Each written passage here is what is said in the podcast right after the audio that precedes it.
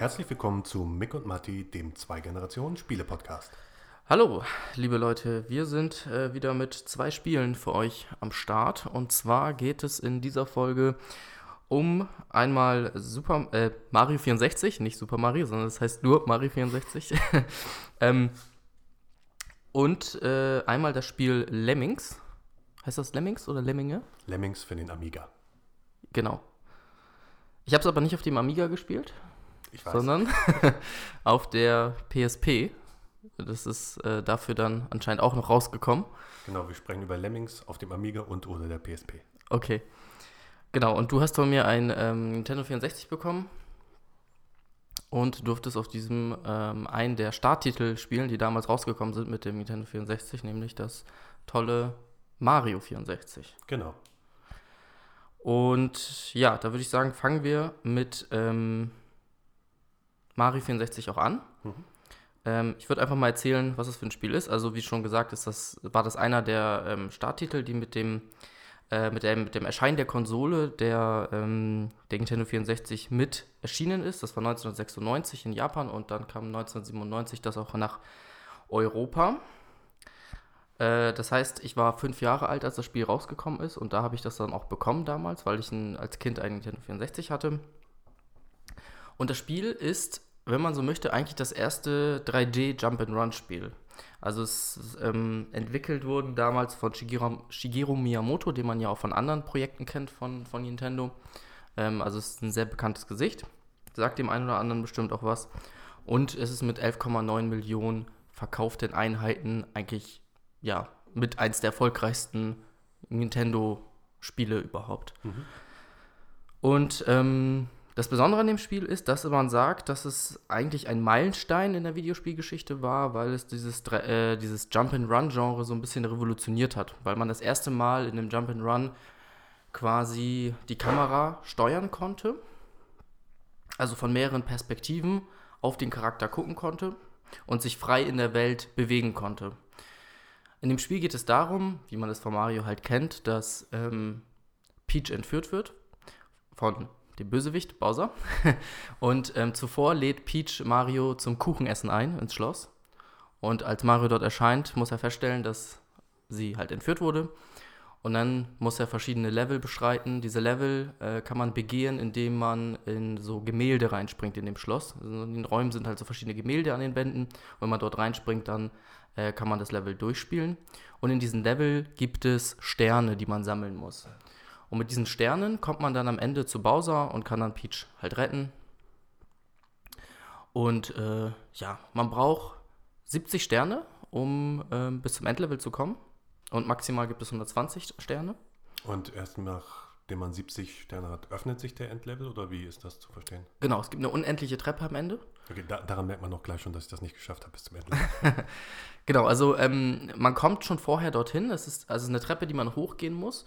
Und ähm, es ist erstmal eine unendliche Treppe. Das heißt, du kannst die ganze Zeit diese Animation machen, ähm, als würde Mario diese Treppe hochlaufen, nur sie hat halt einfach kein Ende. Ach so, okay. So, nach 70 Sternen ähm, hat sie ein Ende. Und dann kommt halt das Endlevel mit Bowser, wo man gegen Bowser kämpfen kann. Und ähm, ja, dann Peach retten kann. Und dann kann man doch noch zusammen Kuchen essen. Und man kriegt sogar von Peach einen Kuss auf die Nase. Das ist ja mal eine Belohnung dafür, was man da alles machen muss. Ne? Genau. Ähm, Hast du das denn irgendwann geschafft, als, als Kind oder Jugendlicher das mal durchzuspielen? Ich kann mich daran erinnern, dass ich im Endlevel war, ja. Ja. Aber es war immer so, dass ähm, dieses Spiel ich das selten alleine gespielt habe, sondern das war immer so zu Familienfeiern oder so. Mein Cousin hatte nämlich auch einen Nintendo 64 und dann haben wir das immer zusammen gespielt. Mhm. Und ähm, abwechselnd gespielt. Und da kann ich mich aber schon daran erinnern, dass wir das, dass wir in diesem Endlevel waren. Und ich habe mir jetzt nochmal Videos angeguckt und ich kann mich sehr gut an dieses Endlevel und auch an diesen äh, Endboss-Fight ähm, ähm, erinnern, auf jeden mhm. Fall. Und es hat ja Gottlob eine Speicherfunktion. Ja, ja, genau. Also äh, zum Glück. Zum Glück. also sonst würde das ganze Spiel auch, glaube ich, gar nicht so, so funktionieren. Ähm, ja, und wie schon gesagt, das Tolle an diesem Spiel war halt diese offene Welt. Und das war auch das erste Videospiel für mich, wo ich eine offene Welt erlebt habe. Also vorher kannte ich sowas nicht. Es war immer eher die Spiele, die rausgekommen sind, waren eher so arkadiger, sage ich mal. Mhm. und da hattest du wirklich die Freiheit, ähm, hinzugehen, wo du möchtest und dich äh, zu entscheiden, okay, welches Level mache ich jetzt oder dich zu entscheiden, ich mache dieses Level noch einmal und erkunde noch einige andere Sachen von diesem Level. Und das war eigentlich ganz toll, weil ähm, du auch immer was Neues gefunden hattest. Ähm, und ja, ähm, was auch mit dem Spiel neu war, ist, dass Mario das erste Mal eine Stimme bekommen hat. Und von dem Sprecher, also das ist halt der, der altbekannte Sprecher, ich glaube, der den bis heute noch spricht. Äh, ja, ich. It's me, Mario. Stimmt. Ja. nee, das ist der Charles Martinet, der, der den ähm, da das erstmalig dann gesprochen hat. Ähm, ja, und was das Spiel auch noch ein bisschen ausgemacht hat, war nämlich, dass ähm, das so ein paar Genres auch kombiniert hat, weil du auch einige Minigames hattest. Mhm. Ich weiß nicht, ob du es gemerkt hast, wenn du das Spiel gestartet hast, konntest du mit dem, mit dem ähm, Controller, kam erst einmal das Gesicht von Mario und dann konntest du ihm so die, die Gesichter, mhm. die, also das Gesicht so lang ziehen, so die ja. Ohren lang ziehen, die Nase lang ziehen und sowas. So Nase packen und so. So, genau, ja. das fand ich ganz toll als Kind, das war super witzig. Ja. Da konnte man sich stundenlang beschäftigen, ja, obwohl das eigentlich gar nicht so sinnvoll war.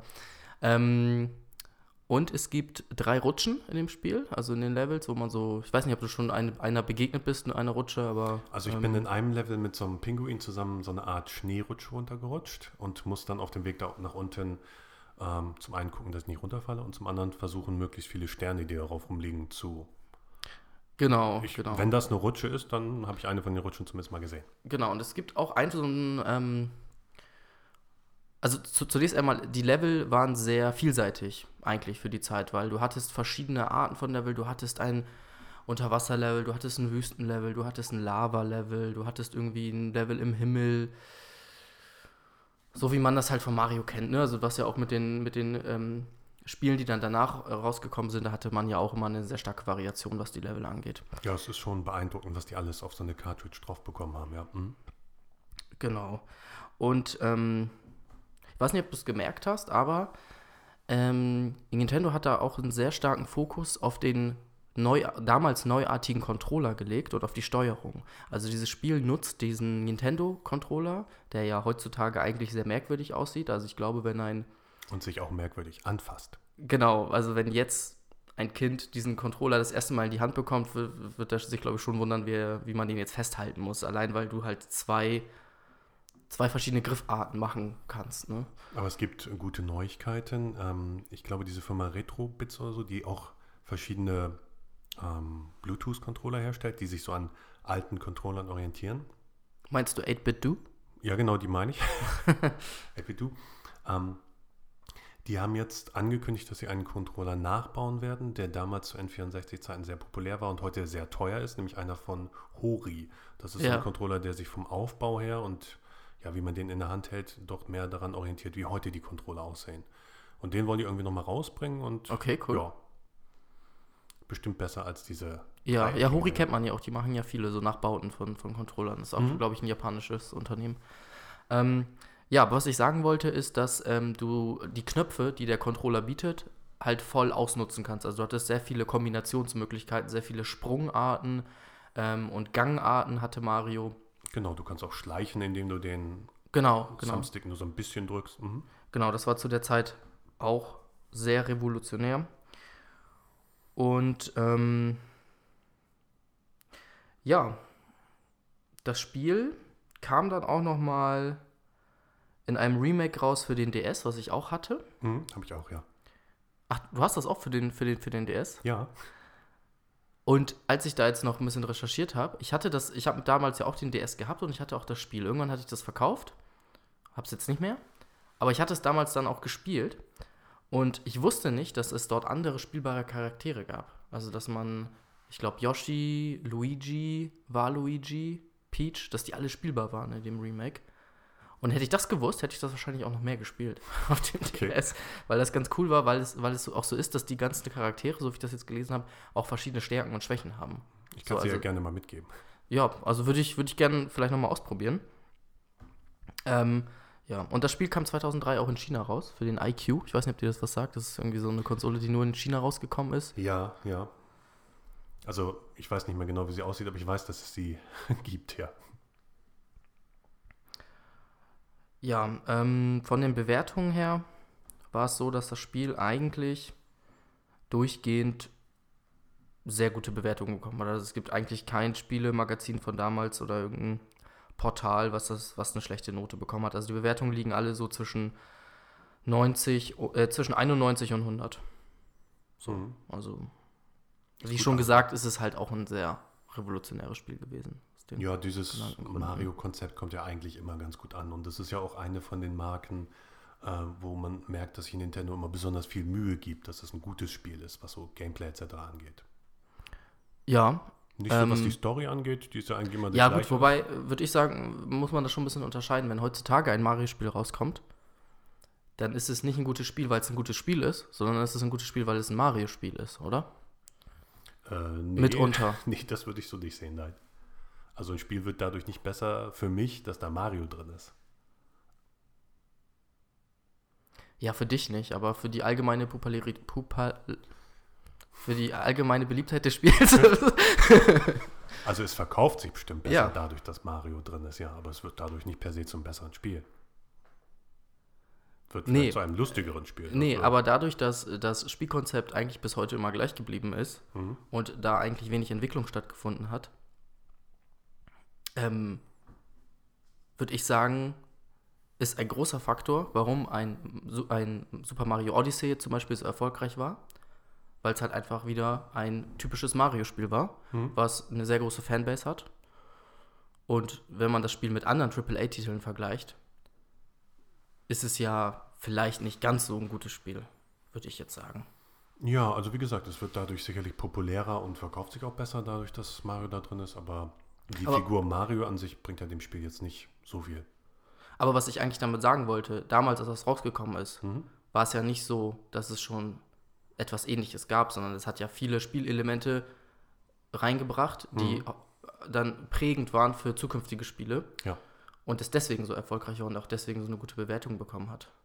So. Also Mhm. wenn heutzutage, also was ich sagen wollte, wenn heutzutage ein Mario-Spiel rauskommt, dann ist es halt nicht revolutionär, weil alles, was dieses Mario-Spiel haben wird, kennen wir bereits. Mhm. So.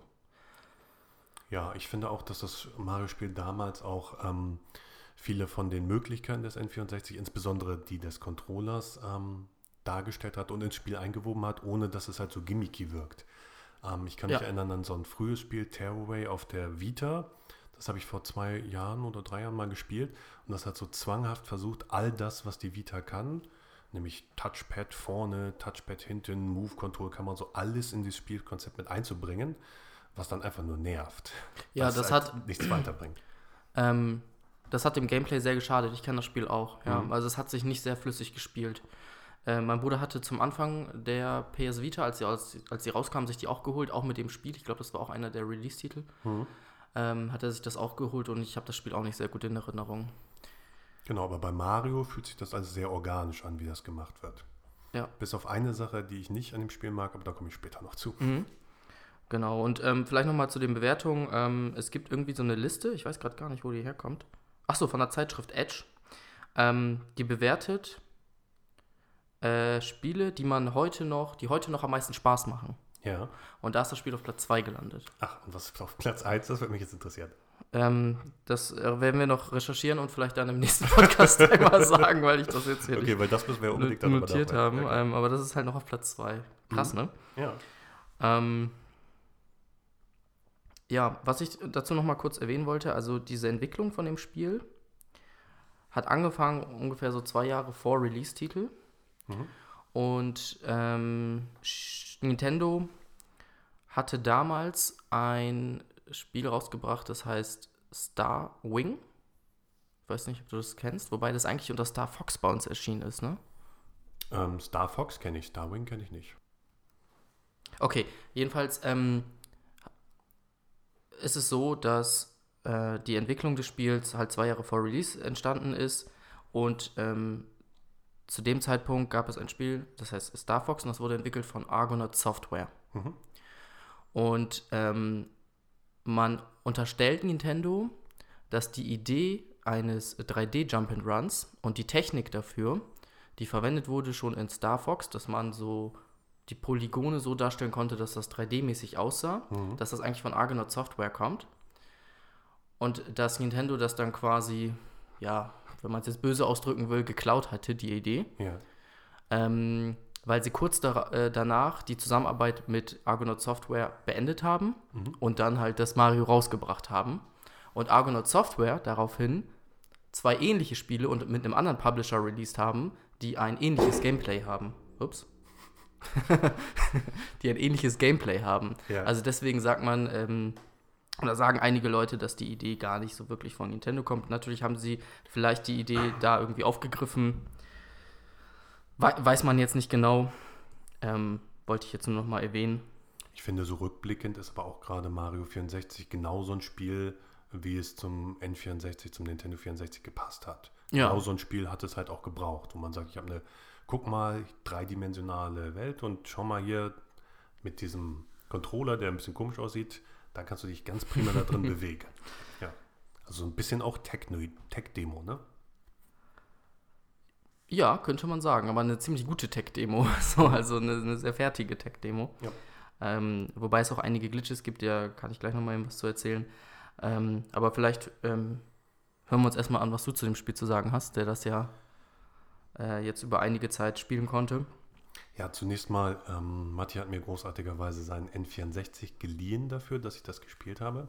Ich habe bisher noch keinen N64 gehabt, muss mir Mhm. jetzt aber auch einen kaufen und habe in der Zeit mir dann natürlich auch, weil er ja mehrere Monate bei mir rumstand, äh, die Konsole, auch noch ein paar andere Spiele geholt. Ich muss dazu sagen, N64.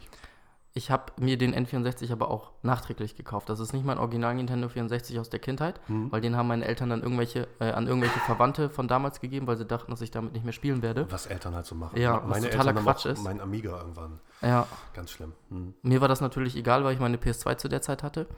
Ähm, ja, aber aus nostalgischen Gründen musste ich mir den jetzt dann, hatte ich mir den jetzt vor ein paar Jahren, ähm, ja, wo, vor ein paar Jahren, irgendwie vor zwei, drei Jahren günstig auf Ebay ersteigert. Mhm. Mit dem Spiel auch natürlich mit dabei, ja. Genau, und ich habe natürlich nicht nur Mario 64 gespielt äh, auf dem N64, sondern auch ein paar andere Sachen nachgeholt und muss jetzt natürlich mir eine Konsole halt auch holen, damit diese ganzen Spiele sich nicht einsam fühlen bei mir im Regal. So, das N Super Mario 64, habe ich jetzt Super Mario, Mario 64, muss rausschneiden. Mario 64, das wird ja immer als das Spiel dargestellt, was halt, wie du es schon sagtest, ähm, den Spielern gezeigt hat als erstes, wie man so eine Bewegung in einem dreidimensionalen Raum richtig macht. Und da habe ich mir überlegt, ähm, ich weiß jetzt nicht so genau, ob das vorkam, aber ich glaube eigentlich schon. Ich finde, dass so Spiele wie Quake oder die ersten, Spiel, die ersten First-Person-Shooter, die tatsächlich eine komplette 3D-Engine hatten, die haben das eigentlich besser gemacht. Ich kann mich daran erinnern, dass ich so in frühen Studentenzeiten Quake gespielt habe auf meinem Computer und das ganz toll fand, wie es möglich war, so durch Räume zu rennen, irgendwie in Wasser einzuspringen, im Wasser zu tauchen und so weiter und wieder raus. Das fand ich eigentlich von der Immersion her und vom äh, Realitätsgrad her deutlich besser als jetzt Mario 64. Aber muss man da nicht ein bisschen das Genre unterscheiden? Also in einem Shooter hast du doch bis heute immer, wenn du aus der First-Person-Perspektive guckst, immer eine statische Sicht.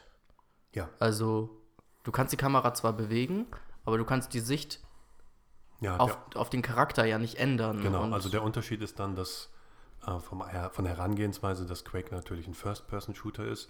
Und wenn Mario ein Shooter-Spiel wäre, dann wäre es halt ein Third-Person-Shooter. Und Mario arbeitet aber natürlich viel mit so Geschicklichkeitseinlagen. Ich muss über irgendwelche Sachen rüberhüpfen. Deswegen ist es natürlich ganz wichtig, dass es zum einen Third-Person ist und zum anderen ist die Kamera auch wichtig. Und ich finde, dass die Kamera bei Mario 64 ein bisschen schwierig ist. Meistens funktioniert das ganz gut, dass die Kamera sich so positioniert, dass ich das sehen kann, was ich möchte. Aber immer dann, wenn sie das nicht macht und ich muss die Kamera umstellen, weil ich wissen will, okay, da wo ich jetzt hinlaufen möchte, das Spiel weiß das ja nicht unbedingt, äh, sind da irgendwelche Gegner und ich muss die manuell mit diesen gelben Knöpfen da, C, C, C-Knöpfe Mm, genau, das sind die C-Knöpfe. Ja. den zehn Knöpfen ähm, umstellen, das finde ich immer ein bisschen blöd, weil es halt auch recht langsam ist. Das ist natürlich der Tatsache auch geschuldet, dass der Controller einfach nur einen analogen Stick hat und nicht zwei, wie man das heute kennt. Mhm. Aber das finde ich, macht das Spiel heute auch ein bisschen schwieriger, das zu genießen. Insgesamt finde ich aber dafür, dass es jetzt ja schon 23 Jahre alt ist, ist es okay gealtert. Naja, man muss dazu sagen, das ist das erste Spiel, was das so gemacht hat. Also du man kann es natürlich nicht ganz vergleichen mit Spielen von heute. So, ne? Also, Nö. wenn sich es heute, ähm, also klar spielt, spielt sich das nicht wie Spiele von, von heute, aber es ist ja noch spielbar. Und für damals, glaube ich, Es ist sogar sehr gut spielbar, Ja, finde ich, dafür, dass ja. es so alt ist. Ja. Ja. Hm. Ja, also ich finde, dafür, dass es halt so alt ist, ist es echt gut gealtert. Und ich hatte es mir auch ein bisschen schlimmer sogar vorgestellt äh, am Anfang, bevor ich es jetzt gespielt habe, als es dann tatsächlich war. Ich muss aber auch sagen, zu dem N64, ich habe mir dann später nochmal anderes Equipment geholt, um das N64 an den Röhrenfernseher anzuschließen. Und dadurch wurden die Farben und das Bild schon nochmal deutlich besser. Denn das N64 leidet ja darunter, dass es, ähm, wenn man jetzt nicht irgendwie erfahren ist oder das irgendwie moddet oder dafür Geld ausgibt, dass du das Signal halt nur per Komposit ausgeben kannst an den Fernseher. Und sieht Ja. halt immer ein bisschen grieselig aus. Und du hattest äh, die, den äh, N64 erst an deinem normalen HD-Fernseher? Oder? Nee, ich hatte erst ein ganz normales äh, Standard-SCART-Kabel und so eine SCART-Verteilerbox und habe ähm, später, weil dies, diese SCART-Verteilerbox irgendwie nicht mehr richtig funktioniert hat, dann war plötzlich der Ton weg oder wurde mal lauter und mal leiser Okay. und das Bild hat die Farbe gewechselt. Als ich das dann ausgetauscht habe, habe gesagt, okay, dann kaufe ich auch gleich ein teures SCART-Kabel, die kann man heute noch kaufen. habe ich dann festgestellt, dass plötzlich ähm, Mario 64 viel besser aussieht. Okay, aber du hast es die ganze Zeit an dem Röhrenfernseher dann auch Ja, immer am gespielt. Röhrenfernseher, okay. Ja, das ist cool. Richtiges Retro-Feeling. Mhm.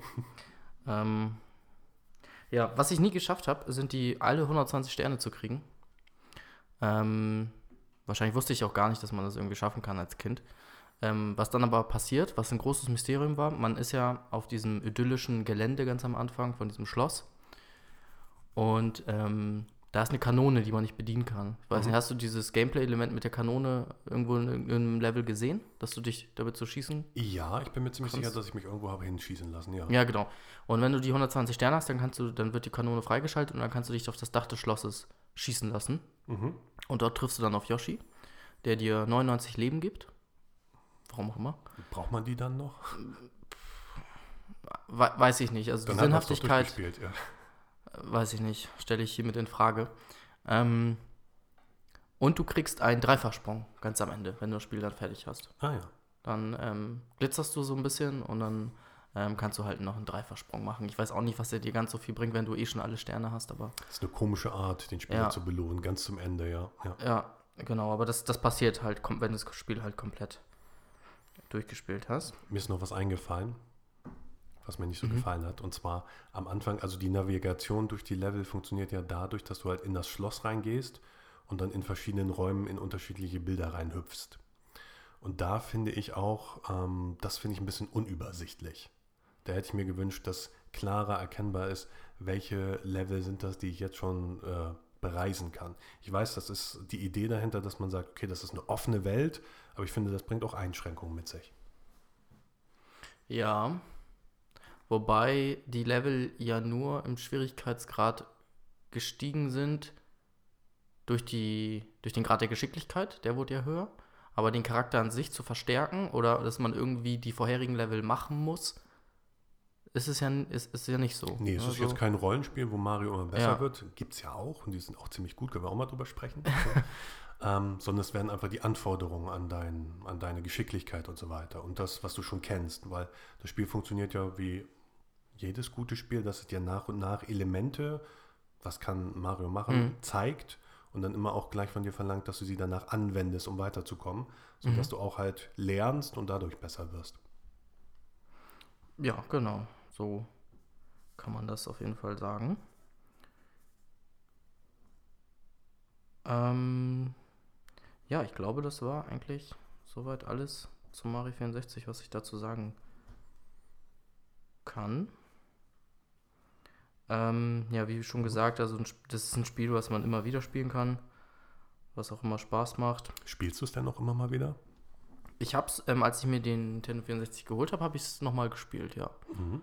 Zwar nicht lang, aber ich habe es mal wieder reingeworfen, um wieder an die alten nostalgischen Zeiten zu denken. Es, es geht ja auch prima schnell auf dem N64. Also man muss meistens das Modul irgendwie ein paar Mal rein und wieder raus, Ja, reinpusten, rauspusten, whatever. Aber wenn es dann lädt, dann ist es ja auch sofort da. Das ist schon ziemlich klasse. Ja, das stimmt. Und ähm, Das Spiel hat jetzt aber auch nicht profitiert von der Speichererweiterung vom Nintendo, ne? Ich glaube. Ähm, nicht, dass ich wüsste. Kann aber auch sein, dass sie die Speichererweiterung erst ein bisschen später rausgebracht haben und dass Ja. so die ersten Spiele generell nicht davon profitiert haben. Ja. Wus- Wusstest du übrigens, also es gibt ja nicht so viele Spiele, die davon profitieren, von dieser Speichererweiterung, die ich noch nicht habe, aber ich habe auch die Konsole noch nicht. Ähm, Majora's Mask ist zum Beispiel ein Spiel, was diese Speichererweiterung auf jeden Fall braucht. Das ist aber nicht so, weil das Spiel halt so powerful ist und so viele Level hat, sondern das ist so gewesen, dass die während der Entwicklung festgestellt haben, dass es einen Bug gibt im Spiel, der irgendwie irgendwann zum Absturz führt. Und die haben das nicht ge- hingekriegt, diesen Bug zu beseitigen. Du musstest dieses Speichermodul haben, diese Speichererweiterung, sonst ist das Spiel nicht spielbar gewesen. Und deswegen ist es so, dass ähm, Majora's Mask diese Speichererweiterung erfordert. Echt? Wusste Mhm, ich echt, gar ja. nicht. Also nur, weil irgendwo im Programmcode steht, dass dieses, diese Speichererweiterung benötigt wird, aber es wird nicht die Power dieser Speichererweiterung quasi benötigt. Genau. Sehr interessant. Also die Erweiterung ist dafür da, damit das Spiel nicht abstürzt, nicht damit es irgendwie besser aussieht. Hätte man gar nicht von, von Nintendo gedacht. Nintendo ist ja sehr dafür bekannt, dass die Spiele ähm, wirklich erst dann rausbringen, wenn sie fertig sind. So, ne? Also das Auftreten von Bugs ist wirklich sehr, sehr selten bei Nintendo-Spielen. Ja, ich meine, bei so einem N64-Spiel, wenn du das rausgebracht hast, das musste bugfrei sein. So, bugfrei, Ja. bugfrei sein. War das aber zu der Zeit nicht. Es gibt zum Beispiel ein Glitch, ähm, dass du bei dieser erwähnten unendlichen Treppe, Hm? wenn du, die, wenn du dich einfach mit dem Rücken äh, zu der Treppe hingestellt hast und so einen Rückwärtssprung gemacht hast und ihr so rückwärts hochgehüpft bist, Ja. dann war, dann konntest du das beheben, also dann könntest du das umgehen, dass du nicht die 70 Sterne brauchst, sondern dann konntest du dich okay. so hochglitschen einfach Ja, mit dem ja. Rückwärtssprung. Bis Bowser dann. Ja, genau, bis zum Okay. Endlevel, ohne dass du diese erforderlichen 70 Sterne brauchst. Hm? Und es gibt noch eine Stelle, wo du ir- irgendwie ähm, bestimmte Anzahl von Sternen brauchst, ich weiß nicht mehr ganz, und da hat das genauso funktioniert. Also du konntest irgendwie mit dieser Rückwärtssprung hat dann irgendwas gemacht, dass du dich dann da ähm, durchglitschen konntest. Ähm, ja, und dann gab es noch so Sachen, dass du irgendwie, wenn du eine bestimmten Stelle runtergesprungen bist bei diesem Schloss, dass du dann zwischen die Wände gekommen bist. So. Und dann Mhm. da halt äh, festhängst, bis du quasi wieder die Stelle gefunden hast, wo du rausspringen konntest. So, also es Mhm. war schon, ja, nur konntest du halt ja nicht beheben, ne? Also Mhm. das Spiel wurde so released, wie es war. Ähm, ja, okay, dann ähm, würde ich sagen, können wir voranschreiten zum zweiten Spiel, wenn du möchtest. Oder hast du noch irgendwas zu? Nö, das war, glaube ich, alles, was mir zu Mario 64. 64, einfällt. Und irgendwann demnächst kriegst du vielleicht Was ich- dann auch dein N64 wieder. Ja, ähm, ja, also halt nicht. Ähm, was mich aber wundert, ist, dass du ja eigentlich nie Kontakt mit diesem Spiel hattest, oder? War das jetzt das erste Mal, dass du das gespielt hast, als du dir das für den 3DS gekauft hast? Oder? Äh, Ähm, also für den DS? Also ähm, zu der Zeit, als das rauskam, so Ende der 90er, da habe ich ähm, auf dem Computer gespielt, auf dem Mac. Ich hatte ja bis Ende der ersten 2000, also bis 2008 hatte ich ja überhaupt keine Konsole. Da habe ich erst angefangen, mich mit Konsolen näher zu beschäftigen. Wir haben aber damals, 1997, ähm, im Studentenwohnheim mal für ein verlängertes Wochenende ein N64 ausgeliehen.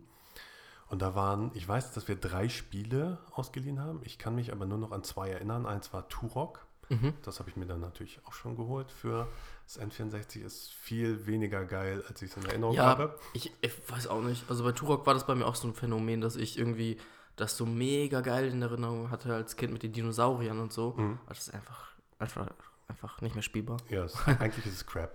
Und ein anderes Spiel, was wir hatten, das war ähm, Mario Kart 64.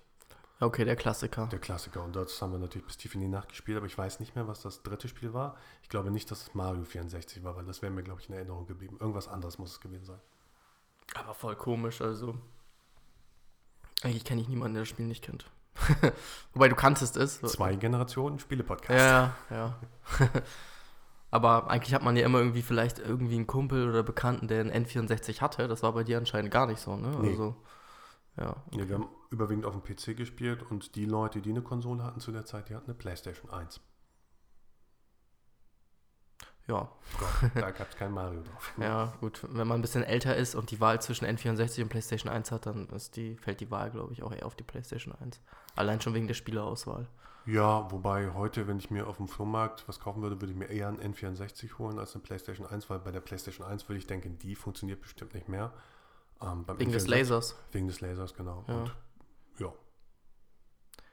Ja, das stimmt. Also N64 wird auf jeden Fall langlebiger sein als so eine Playstation. Genau. Da kannst du noch nach dem Atomkrieg drauf spielen, wenn du da noch spielen ja. kannst. Ah, der Laser war auch bei der, bei der Playstation 2 schrecklich.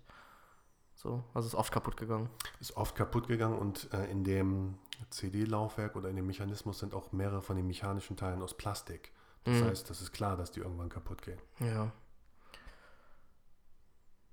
Ja, okay, das wollte ich jetzt nur noch wissen. Dann ähm, ja, kannst du vielleicht kurz erzählen, was ähm, das Spiel Lemmings ist. Ja, der gute Matti musste das gute Lemmings spielen.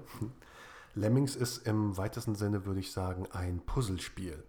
Das ist rausgekommen und ich habe es auch gespielt im Jahr 1991. Ich habe es damals auf dem Amiga 500 gespielt. Ähm, ich hatte Matti auch ein, ein, Image oder sowas für die DOS-Box oder irgendwie sowas mitgegeben, eine Datei. Das hat aber irgendwie nicht funktioniert. Zum Glück hatte ich das auch noch auf der PSP. Naja, es, hat, es funktioniert grundsätzlich schon, aber das mit der DOS-Box finde ich ist halt echt aufwendig, das immer wieder hochzufahren und dann zu spielen und dann auch den Spielstand zu speichern mhm. und so. Das ist, war auf der PSP dann einfach einfach. PSP ist komfortabler, ja. ja. Und zum Glück hatte ich es auch auf der PSP. Und ich denke, die Version auf der PSP ist auch ganz ähnlich wie die ursprüngliche Version. Die hat nur halt hübschere Hintergrundgrafiken, aber die spielen in dem Spiel gar nicht so eine Rolle. Okay, ja. also erstmal kurz was zu Lemmings. Ähm, das Entwicklungsteam damals von Lemmings, das ist DMA. Das erzähle ich deshalb, weil die gibt es im Grunde immer noch. Die sind nämlich später zu Rockstar North geworden. Kennt vielleicht der andere, ein oder andere von so Spielen wie Grand Theft Auto. Mhm. Und der Publisher, das war damals Psygnosis. Die hatten so ein ganz cooles Intro immer so von den Spielen. Ähm, so eine ganz toll gezeichnete, gepixelte Eule und all sowas. Und so ähm, dreidimensional gewarpte Bilder und so, ganz, ganz schick. Und die haben auch ganz schicke Spiele gemacht für den äh, Amiga damals. Die waren nicht okay. nur Publisher, sondern auch Entwicklungsstudio und die haben ganz später, also deutlich später, dann auch sowas wie Wipeout gemacht für die PlayStation 1. Mhm. Genau, und ich habe das Spiel 1992 gespielt, denn 1991 zu Weihnachten habe ich den Amiga bekommen. So, das hat mir damals schon sehr gefallen.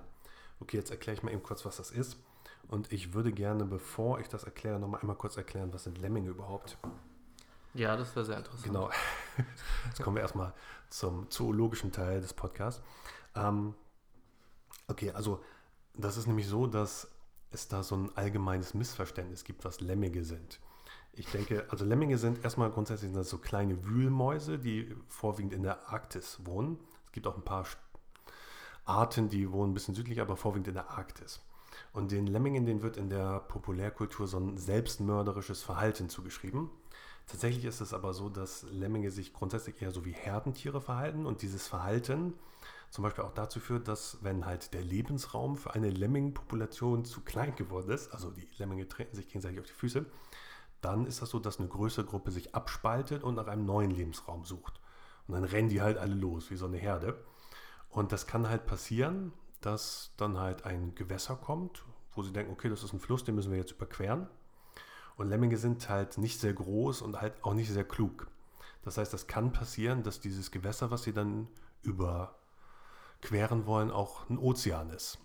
Mhm. So, und dann ist es irgendwann vorbei mit den Lemmingen, weil die kommen natürlich nirgendwo an. Ja. Das ist tragisch für die Lemminge und das hat wahrscheinlich dazu geführt, dass man immer so gedenkt hat, du bist, sagt, du bist ja wie so ein Lemming, so die dann irgendwie kopflos den äh, Abhang runterstürzen. Ja, also BWL-Studenten zum Beispiel. BWL-Studenten sind klassisch. sind die klassischen. Genau. genau. Ähm, okay, also Opfer was, bei Beleidigung. Okay, jetzt, das sind Lemminge im zoologischen Sinn und jetzt kurz, was mhm. sind Lemminge im Spiel? Das sind ähm, kleine Geschöpfe, die mich persönlich immer an Fraggles erinnert haben. Fraggles, weiß nicht, ob dir das was sagt. Das ist so eine Puppenserie von Jim Henson in den 80er Jahren gewesen. Ich kenne das nur von uns aus der Arbeit. Da sagt ein Kollege immer hier, ich habe diesen Fraggle angerufen oder so. Ach so, ja. Aber okay. aus einem anderen Zusammenhang also kenne ich so, das nicht. So Stoffpuppen mit so ganz bunten Haaren. Und so sehen die Lemmings auch aus. Die haben nämlich so grüne Haare und verhalten sich halt auch im Spiel wie Herdentiere. Da kommen mhm. wir dazu gleich. Das Handbuch sagt auch an der Stelle schon klein, Lemmings are very cute, but also very dumb. Mhm. Und das betrifft das also. Das funktioniert so. Also du hast einen meist statischen Bildschirm, das ist dein Lemming, äh, dein Lemming, dein Level, dein Lemming-Level. und an einer Stelle geht halt so eine Art Klappe auf und dann fallen da die Lemminge runter in den Level. So, und dann treffen sie nach ein paar Zentimetern auf den ersten Boden und fangen an loszulaufen. Die Lemminge laufen halt stur einfach los und du musst halt verhindern, dass die Lemminge irgendwie sich zu Tode stürzen und du musst dafür sorgen, dass die Lemminge im Ziel ankommen. Das ist dann meistens so eine Art Torbogen, der dargestellt wird, meistens am anderen Ende des Lemmings. Das habe ich schon wieder Lemming gesagt, des Levels. Okay. Das ist auch sehr ähnliche. Ja, genau. Okay. Ähm, die Lemminge kommen in der Regel in, einer bestimmten, in einem bestimmten Rhythmus raus. Also was weiß ich, alle paar Sekunden kommt einer raus. Kannst du auch höher einstellen, wenn dir das zu langweilig ist.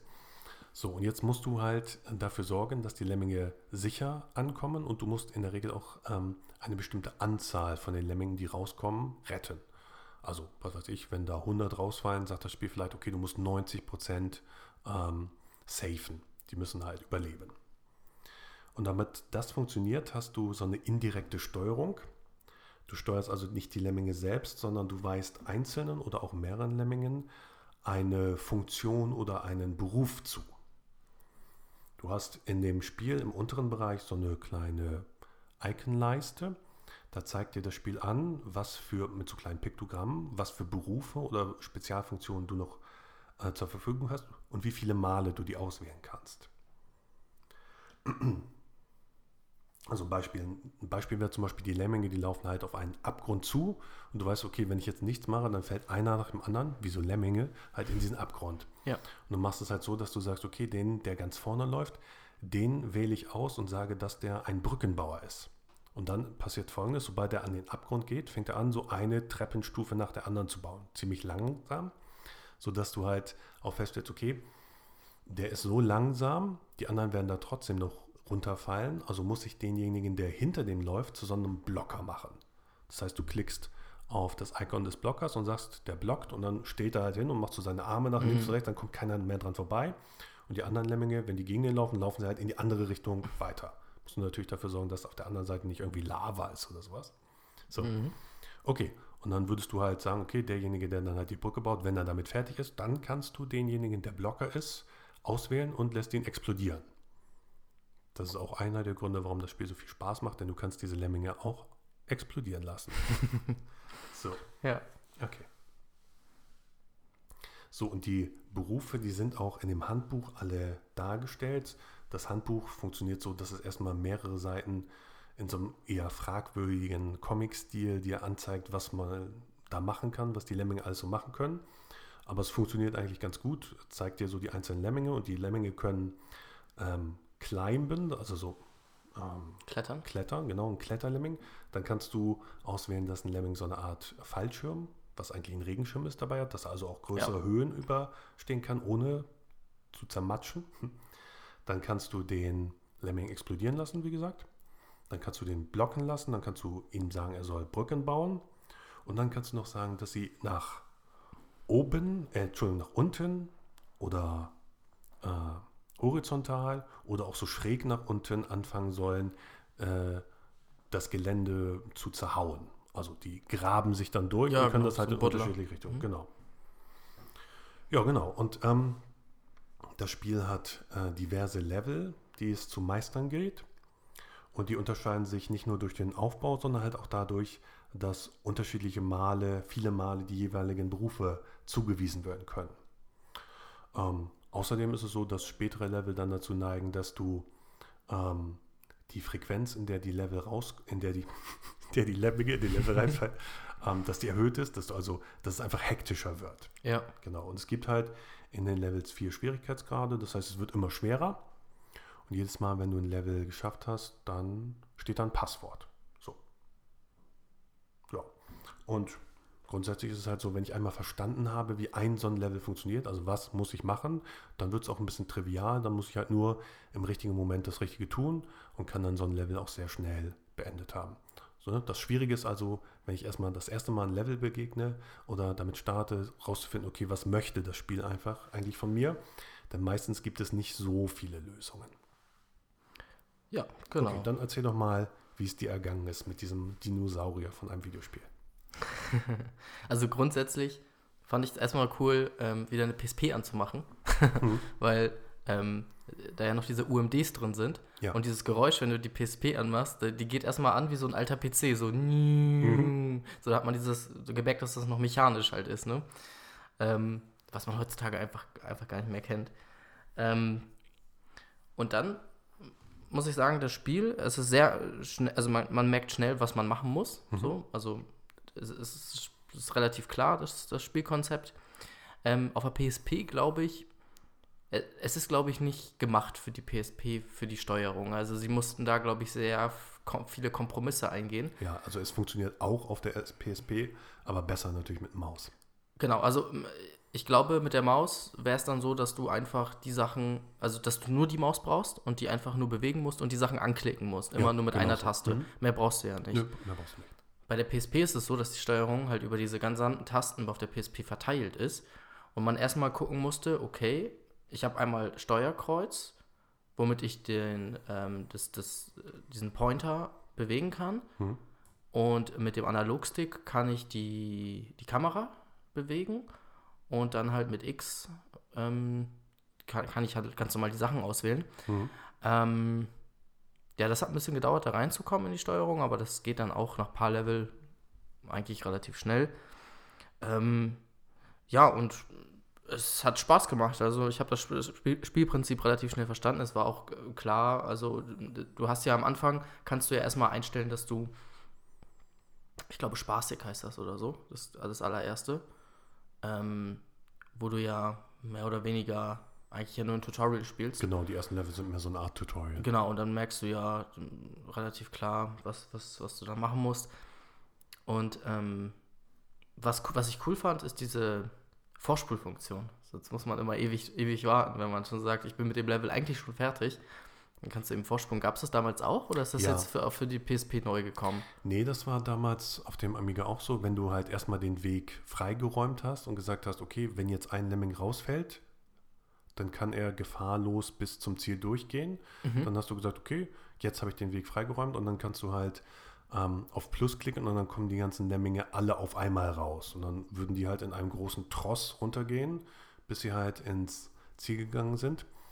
Und in der Regel war es dann so, dass man das dann so gemacht hat, wenn man gesagt hat, okay, jetzt sind genug Lemminge im Ziel angekommen, dass man dann halt den Nuke-Button drückt. Der ist auch in der, Nuke, in der Icon-Leiste, so ein kleiner Atompilz. Und dann haben die ganzen Lemminge alle so einen kleinen Countdown über ihrem Kopf, der dann von 5 bis 1 runterzählt. Okay.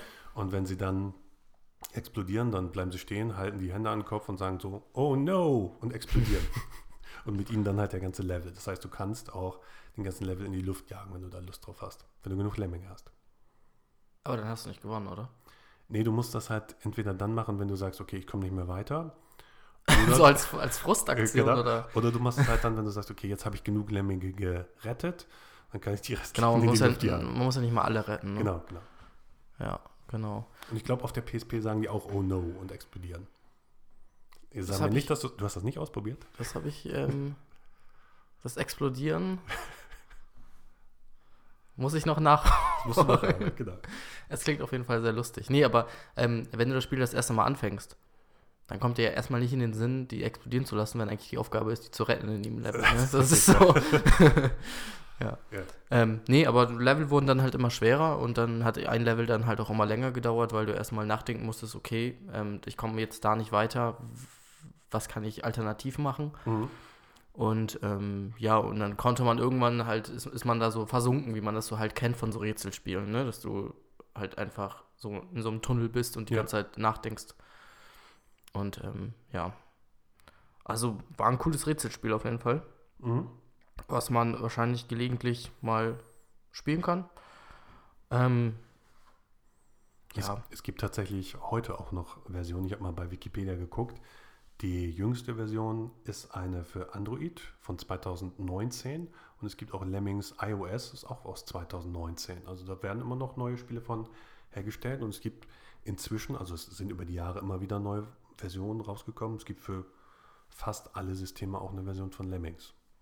Also das Spielprinzip selbst ist Ja, immer noch ja populär. klar, genau. Das ist ja auch ein Spiel, was sehr einfach wahrscheinlich zu portieren ist auf andere Ja, Systeme, vermute ich mal, weil genau, die Grafik Das ist ja sehr überschaubar. ja, ist ja, ist ja nicht sehr aufwendig. Ähm, ja, aber ein gutes und bewährtes Spielprinzip auf jeden Fall. Ich habe noch Ähm. eine Wertung dafür, Mhm. Habe ich mal rausgesucht, und zwar aus der Powerplay 2 1991.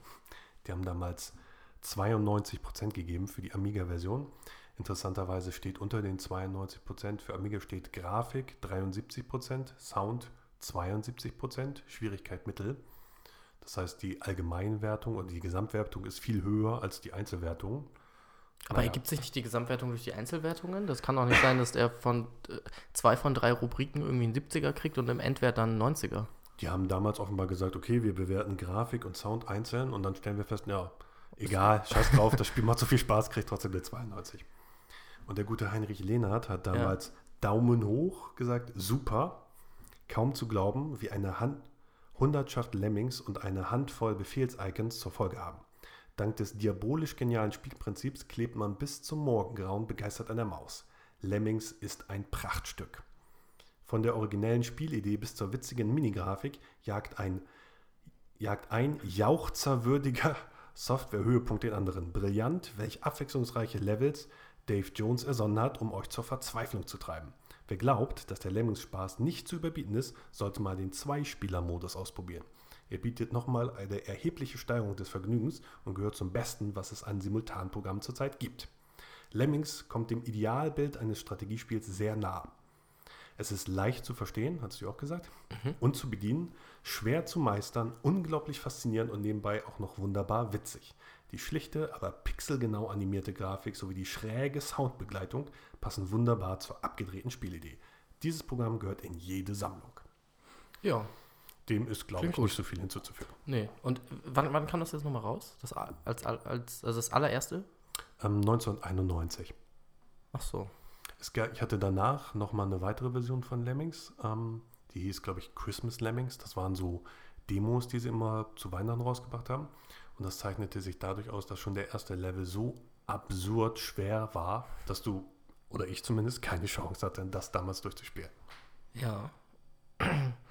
Und ähm, du sagtest, das war der Entwickler, der, oder der, die ehemaligen Entwickler von. DMA ist der, das Entwicklerstudio gewesen, genau. Und aus Genau. dem ist später Rockstar North geworden. Okay, also äh, komplett umorientiert eigentlich so, weil GTA ja natürlich jetzt ein ganz anderes Spiel ist. Ich habe jetzt nicht so viel Lemmings. recherchiert zur Geschichte von DMA. Da kann man gerne sich mal ein paar Seiten online angucken. Ist eine sehr bewegte Geschichte.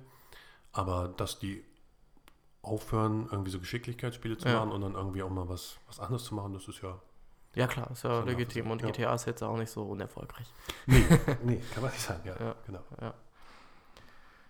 Genau, noch kurz dieser Zwei-Spieler-Modus, den habe ich tatsächlich nie gespielt. Da musste man nämlich zwei Amigas nebeneinander stellen und dann mit so einem Null-Modem-Kabel Mhm. verbinden. Ähm, sowas hatten wir damals nicht. Achso, das wäre jetzt nämlich meine Frage gewesen, ob Mhm. du das mal ausprobiert Nee, hättest, aber das ist ja schade Habe ich eigentlich. Ne? leider nicht, nein. Und den gab es nur für die Amiga, den Multiplayer-Modus? Kann ich mir eigentlich nicht vorstellen. Also wahrscheinlich gibt es den jetzt auch. Also es ist ja ein leichtes heutzutage, da irgendwie Ja. zwei Smartphones miteinander zu verbinden. Also es gab ja, fällt mir gerade ein, für, glaube ich, die Siedler auch so einen Zwei-Spieler-Modus damals am PC, wo du dann einfach zwei Mäuse an deinen Computer angeschlossen hast. Das wäre interessant. Und ja, vielleicht war das bei einer PC-Version von Lemmings auch so, dass man das machen konnte. Das weiß ich aber nicht genau. Wäre natürlich viel besser, als unbedingt zwei Rechner mit zwei Monitoren miteinander verbinden zu müssen. Weißt du, was man da gemacht hat dann? Also hat einer die, die Aktionsleiste bedient und der andere hat die Kamera und die, das Ähm, Pointing auf die Lemmings übernommen? also ich, ich weiß nur, dass man gegeneinander gespielt hat, aber mehr. Achso, gegeneinander. Okay, dann ist es, achso, dann ist es eher ein Versus. Ich habe das jetzt so verstanden, dass es einen Koop-Modus gibt. Ich glaube, man hat gegeneinander gespielt. Also ich kann ja mal, wenn ich mal wieder auf dem Flohmarkt bin, gucken, ob ich zwei Amigas finde und dann können wir das nochmal ausprobieren. Zwei Amigas mit einem Null-Modem-Kabel. Mit dem Null, das Ja, Nullmodem-Kabel das- könnte das schwierig sein. Ja. Ja. Wobei kriegt man wahrscheinlich irgendwo online noch. Also theoretisch könnte es natürlich auch sein, dass man irgendwie Koop gespielt hat, aber ich wüsste nicht Ja. genau, wie das funktionieren soll dann. Hm. Weiß ich nicht. Also, denkbar wäre ja auch, dass vielleicht zwei Portale erscheinen, wo die rauskommen. Ja, und äh, man zusammen eine bestimmte Anzahl retten muss. Also dass der eine auf der anderen Seite und der eine auf der anderen Seite spielt oder so. oder halt so ich ganz nicht. einfach, dass derjenige, der schneller fertig ist, ähm, hat dann halt gewonnen. Oder Ja, es könnte oder- auch sein, wenn der eine Fehler macht, kommen bei dem anderen die Lemminge schneller. Es gibt da einige Sachen, die man sich überlegen könnte. Ja. Können wir mal auf, auf iOS rund. War das kostenlos, das auf iOS? Das weiß ich nicht. Kann ich mir eigentlich nicht vorstellen, dass es kostenlos ist. Ja, ich, ja.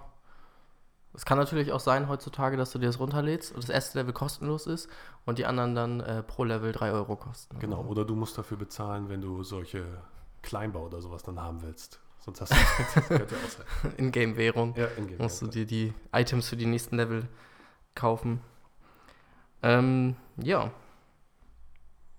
Also zusammenfassend würde ich sagen, sind beide sehr schöne Spiele, Mhm. die beide auch gut gealtert sind. Ja, auf jeden Fall. Auf jeden Fall. Tatsächlich liegen ja auch nur sechs Jahre zwischen den beiden. Sollte man gar nicht denken. Genau. Und ähm, bei Mario muss ich noch sagen, äh, ich habe die ganzen Zwischenteile von Super Mario relativ wenig gespielt. Also ich habe zum Beispiel die ganzen Teile für die GameCube, irgendwie Super Mario Galaxy oder Super Mario, nee, Mario Splash oder so hieß das, glaube ich, dann Mhm. für die Wii mit den Farben. Dann gab es irgendwie Super Mario Sunshine oder sowas. Sunshine, genau. Das ist, glaube ich, auch für- für den für die- Gamecube, ne? Für, genau, für den Gamecube. Ähm, gut, lag jetzt daran, dass ich vielleicht keinen Gamecube hatte und ähm, das, Vielleicht. ähm, sondern dass ähm, Mario, was ich ganz intensiv gespielt habe, jetzt zwischen dem Mario 64 und heute war halt das Mario Odyssey für die Switch. Und diese Spiele sind immer noch so ähnlich geblieben. Also das ist, das ist, also die Grafik hat sich eigentlich nur verbessert und ein paar Spielelemente wurden verbessert und sind hinzugekommen und so, aber so im, im Mhm. Kern ist es halt immer noch irgendwie das, das Mario. Und das Coole war, am Ende von, äh, von, von Mario Odyssey kommst du nochmal an diese Stelle zu dem Schloss. Mhm. Du Und- hast das durchgespielt, das Mario Odyssey? Genau, das habe ich durchgespielt und am Ende kommst du halt zu diesem Schloss. Und du kannst auch, du hast dann verschiedene Skins für Mario und dann kannst du halt noch diesen alten Retro-Skin, wo er nur so, so pixelbrei dann äh, besteht im, im, Mhm. im Vergleich zu der Switch-Grafik, Ja. ähm, kannst du das dann aktivieren. Und, und das fand ich richtig cool bei, bei cool. Odyssey. So. Das hat mich so richtig zurückgeworfen. So. Ähm, ja, also das war auch echt ein gutes Spiel. Äh, das Odyssey für die Switch. Ja, okay. Ähm, dann, Würde ich sagen, machen wir vielleicht nochmal eben kurz, was für Spiele wir gerade gerade aktuell spielen. genau, unser Ritual. Spielst du denn gerade was? Ich spiele. Ich sollte spielen. Ähm, Kingdom Hearts 3. Mhm. Äh, das, äh, ja, mein, mein, das meist erwartete Spiel eigentlich für mich in meinem Leben, wo ich jetzt ziemlich viel Geld für ausgegeben habe, weil ich mir die Super Special Ultra Mega Edition gekauft habe. Heißt die wirklich so? Nee, nee Hätte die heißt Collectors Edition Special inklusive Figuren Okay. weil da waren drei Figuren dabei. Ähm, also so, so Spielfiguren, die du dir halt hinstellen kannst, ins Regal stellen kannst. Und die waren eigentlich im Verhältnis, eigentlich waren die überteuert. Ähm, aber ja, war halt Kingdom Hearts Was 2. soll's? Und ähm, ich habe, als es rauskam, äh, über ein Wochenende mit meinem Bruder und meiner Freundin, haben wir dann äh, so, ein- so ein, so ein Gaming-Wochenende gemacht mit Kingdom Hearts 3, haben das relativ viel gespielt. Ich glaube bis zu drei Viertel oder so. Und das muss ich jetzt halt noch zu Ende spielen. Das habe ich jetzt noch nicht zu Ende gespielt. Ähm, muss ich jetzt irgendwann machen. Hast du einen Eid geschworen, dass du das noch zu Ende spielst? Ja, muss ich. Also, ich, ich will es ja auch zu Ende spielen, Ja. aber es ist halt, wie es halt so ist. Ich habe auch noch Pokémon Let's Go Pikachu für die Switch, was ich jetzt spiele. Mhm. Was mich super wieder gecatcht hat, weil ich ja auch Pokémon Go spiele und dann hast du wieder diese Verbindungsmöglichkeit mit der Switch und dann kannst du die Pokémon tauschen und so und da, da bin ich halt wieder voll drin so. Ähm, WoW ist immer mal wieder aktuell, wobei das appt jetzt wieder so ein bisschen ab. Ähm, da wartet man jetzt wieder auf neuen Content, aber so, ich gucke jeden Tag in WoW rein, so und macht dann vielleicht die eine oder andere Instanz. Ähm, aber ansonsten, ich habe ähm, mir eine neue Grafikkarte geholt, da war Anthem, Anthem dabei. Das will ich jetzt mal anspielen. Mhm. Ähm, ja, aber ansonsten habe ich noch ganz viele Spiele, die ich noch spielen will, aber nicht gespielt habe, wie es halt so ist. Ähm, aber Prioritätenliste ist jetzt erstmal Pokémon, Kingdom Hearts 3 und halt WoW. Ja, Mhm. das wäre es soweit bei mir eigentlich. Okay, ich spiele im Moment zum einen Let's Golf auf der PS Vita. Das ist ähm, ein ganz einfaches Spiel. Ähm, sieht aber schick aus und macht erstaunlich viel Spaß, obwohl es natürlich ein ganz einfaches Spielprinzip ist. Aber da liegt auch wieder der Teufel so ein bisschen im Detail. Ähm, erstmal kannst du es natürlich ganz einfach spielen, aber es ist, wie man so sagt, easy to learn, aber difficult to master. Also es gibt sehr viele Sachen, auf, an die man dann noch Mhm. achten kann. Also Ja. Windrichtung, welchen Schläger nehme ich, welche Bälle nehme ich und so weiter und so fort. Also das wird dann auch fortlaufend schwieriger. Dann habe ich mir geholt für den DS. äh, Aber ist das auch realistisch? Also ist das, muss man dann ein Golfprofi sein, um das dann spielen zu können? Also, nö, nö, glaube ich nicht, nö. weil du musst dann ja schon wissen, welcher Schläger, welche Schlägerart jetzt für was gut ist, so, Ja, oder? also das Spiel zeigt dir an, für welche Entfernung ist welcher Schläger geeignet. Du kannst dann immer noch einen Ach so. anderen wählen, Okay. aber grundsätzlich gibt dir das Spiel das vor. Kann sein, dass es auf höheren Schwierigkeitsgraden, weiß im Moment gar nicht, ob es da überhaupt welche gibt, ob es dann irgendwie nicht mehr so ist, dir das vor, dass dir das vorgeschlagen wird, aber im Moment ist es halt so, es wird dir vorgeschlagen. Ist ja auch immer ein Mhm. Spiel und es ist in Comic-Grafik so. Dann habe ich mir geholt für den DS Trauma Center oder Trauma Center. Da, Mhm. muss, da muss man operieren. Ich hatte das in irgendeinem anderen Podcast mal vor ein paar Monaten gehört, dass jemand das Spiel äh, erwähnt hat. Und das hat mich sehr an ein altes Amiga-Spiel erinnert, wo auch damals die Patienten schon abgenippelt sind, als ich den äh, Appendix irgendwie operieren musste. Das habe ich mir dann geholt und habe auch schon die erste OP erfolgreich äh, überstanden. Also nicht ich, sondern der Patient hat meine beide Operiert überstanden. Der ist nämlich irgendwie, hat einen Motorradunfall und ist durch eine Windschutzscheibe geflogen. Und dank meiner ähm, Operationskünste hat er das dann überlebt. Aber auch nur so eben. Und das spielt sich wie der Surgeon Simulator? Oder anders? Ja, der Surgeon Simulator ist ja darauf angelegt, dass du Fehler machst und dich kaputt lachst. So, das Spiel ist halt schon so gedacht, dass du halt das hinkriegen Ernsthaft musst. Eine OP ernsthaft. durchführst. Ja, so halb ernsthaft, sagen wir mal so. Ne? Also, okay. Dann habe ich noch gespielt oder spiele ich gerade noch Titanfall 2 auf der PlayStation 4. Mhm. Das ähm, ist eigentlich ein Multiplayer-Spiel, hat aber so eine 6, 7, 8 Stunden, je nachdem wie schnell man ist, dauernde Einzelspielerkampagne dabei. Und die ist wirklich geil. Also häufig ist es ja so, dass das Spiel entweder als Multiplayer gedacht ist und dann wird manchmal noch so eine Einzelspielerkampagne rangeflanscht, Ja, die ja. dann aber irgendwie nichts taugt. Das ist bei Titanfall 2 nicht der Fall. Das ist richtig geil gemacht. Das macht Spaß. Kann Ja, weil es bei Ti- nimmt, äh, ähm, das, das Apex Legends, das neue Battle Royale Spiel von EA, Mhm. das spielt ja me äh, meines Wissens auch im Titanfall-Universum. Also das ist eher das Multiplayer-Spiel von Titanfall. Mm, Nee, Titanfall 1 und 2 sind erstmal reine Multiplayer-Spiele, wo du halt in diesen Titans unterwegs bist und dich dann mit anderen duellierst. Okay, dann ergänzend dazu gibt es dann halt auch noch Apex als Battle Royale Multiplayer. Ja, okay, das kann Spiele. sein. Habe ich noch nicht ausprobiert. Kann sein, dass ich mich jetzt auch irre, aber ich meine, das ist so, ja. Dann als viertes habe ich jetzt gestern angefangen, nochmal Diablo auf dem PC zu spielen. Das ist jetzt vor zwei Tagen rausgekommen auf GOG.com, Ja. dass man es runterladen kann. Dann Die Fanbase hat das seit Jahren gefordert, dass das endlich Ja, ich verstehe auch gar nicht, warum Blizzard das nicht digital äh, selber im Battlenet Ja, Store anbietet. Ich meine, das ist ein Franchise, was bis heute Ja.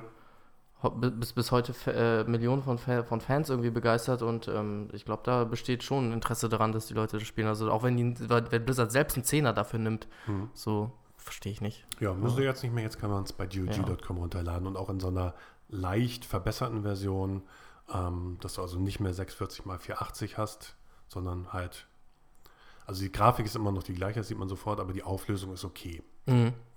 Ja, und Ja. möglicherweise ist es ja so, dass dieses Spiel in einem unserer folgenden Podcasts nochmal eine Rolle spielt. Weiß man nicht. Weiß man nicht. Weiß man Ähm, nicht. Und es ist ohne das Hellfire ähm, Add-on. Mhm, ja, ist nur das reine Spiel, wie es damals war. Hellfire Genau. ist ja vom anderen Anbieter gewesen. ja, was nie irgendwie dazu gesagt wird. Also ich weiß das jetzt nur, weil du mir das gesagt hast. Aber in allen News, die man dazu hört, dann klingt das immer so selbstverständlich, hm. als, als hätten die dieses Add-on mit dazu packen müssen.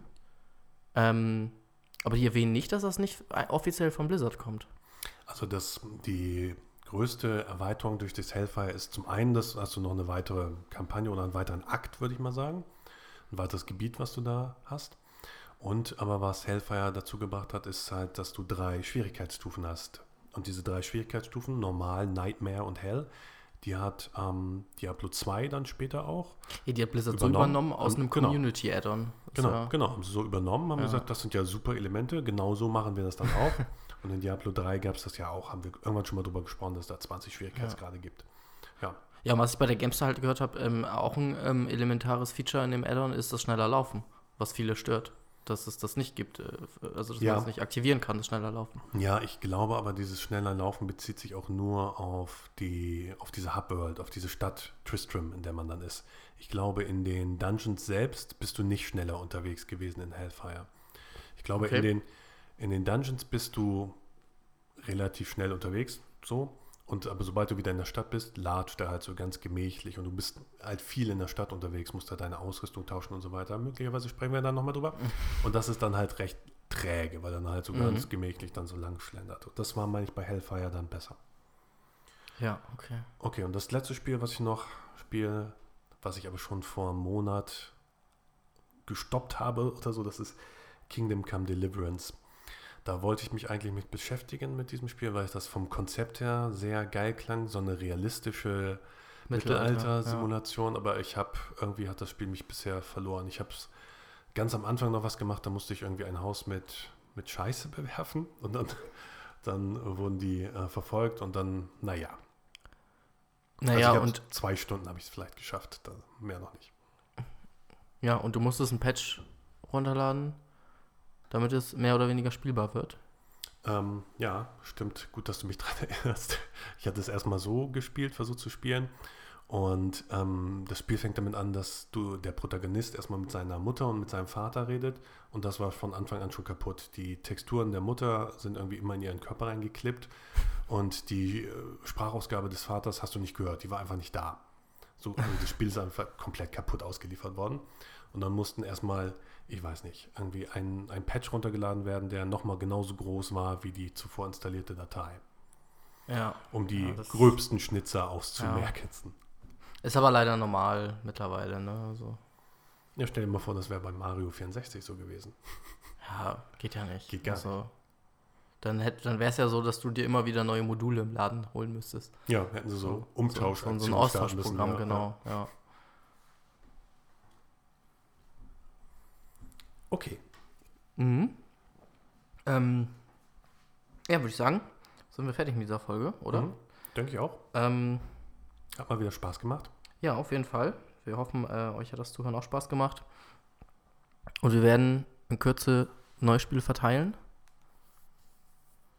Ich muss noch, ich muss noch überlegen. Denke ähm, steht noch nicht fest. Aber dann hoffen wir, dass die nächste Folge dann auch äh, zeitnah erscheinen wird. Zeitnah, ja, ja, genau. Zeit, ja, zeitnah, Und dann auch Zeitnäher. möglicherweise aus einem anderen Aufnahmestudio. Vielleicht, vielleicht. Also, vielleicht. Ja, ich ziehe vielleicht um. Mal gucken. Ähm, vielleicht wird sich die Qualität dadurch auch verbessern. Weiß ich nicht. Vielleicht. Vielleicht. Ähm, ja, aber äh, auf jeden Fall. Ähm, ja, werden wir uns Mühe geben, die nächste Folge schneller rauszubringen. Wir sind stets bemüht und ähm, ja. bemüht. bis zum nächsten Mal. Ja, vielen Dank fürs Zuhören und wenn es euch gefallen hat, dann gebt uns fünf Sterne oder vier, aber besser fünf. Ja. Tschüss. Tschüss.